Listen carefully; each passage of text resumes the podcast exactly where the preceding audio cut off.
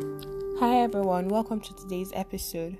Today I'll be sharing two really interesting scriptures I came across um, all around understanding and embracing the Holy Spirit. So, John 14, verse 26, the New King James Version that I'll be using today says, But the Helper, which is the Holy Ghost, whom the Father will send in my name, he will teach you all things and bring all things to your remembrance and all things that I have said to you.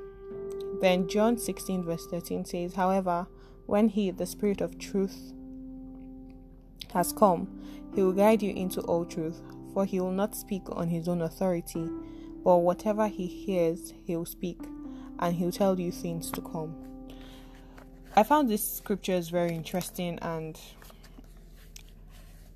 beautiful because it made me understand deeper the person of the Holy Spirit.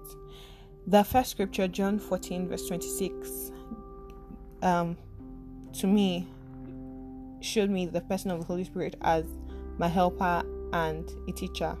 It says when the helper, but when the Holy when the helper, which is the Holy Ghost, will come. So it paints the Holy Spirit as my helper and He paints the Holy Spirit as my teacher. He will teach you all things and bring to remembrance all things. John 16, verse 13 shows the Holy Spirit as our guide.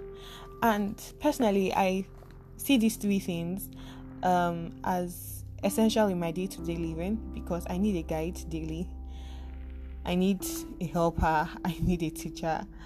And it's so powerful that all this is the Holy Spirit. So I want us to make it part of us to embrace the Holy Spirit, spend more time with the Holy Spirit, to be our guide, to teach us, and to help us remembering what these scriptures and I believe we'll have we'll be able to grow stronger in our in our walk with God and also in our personal lives.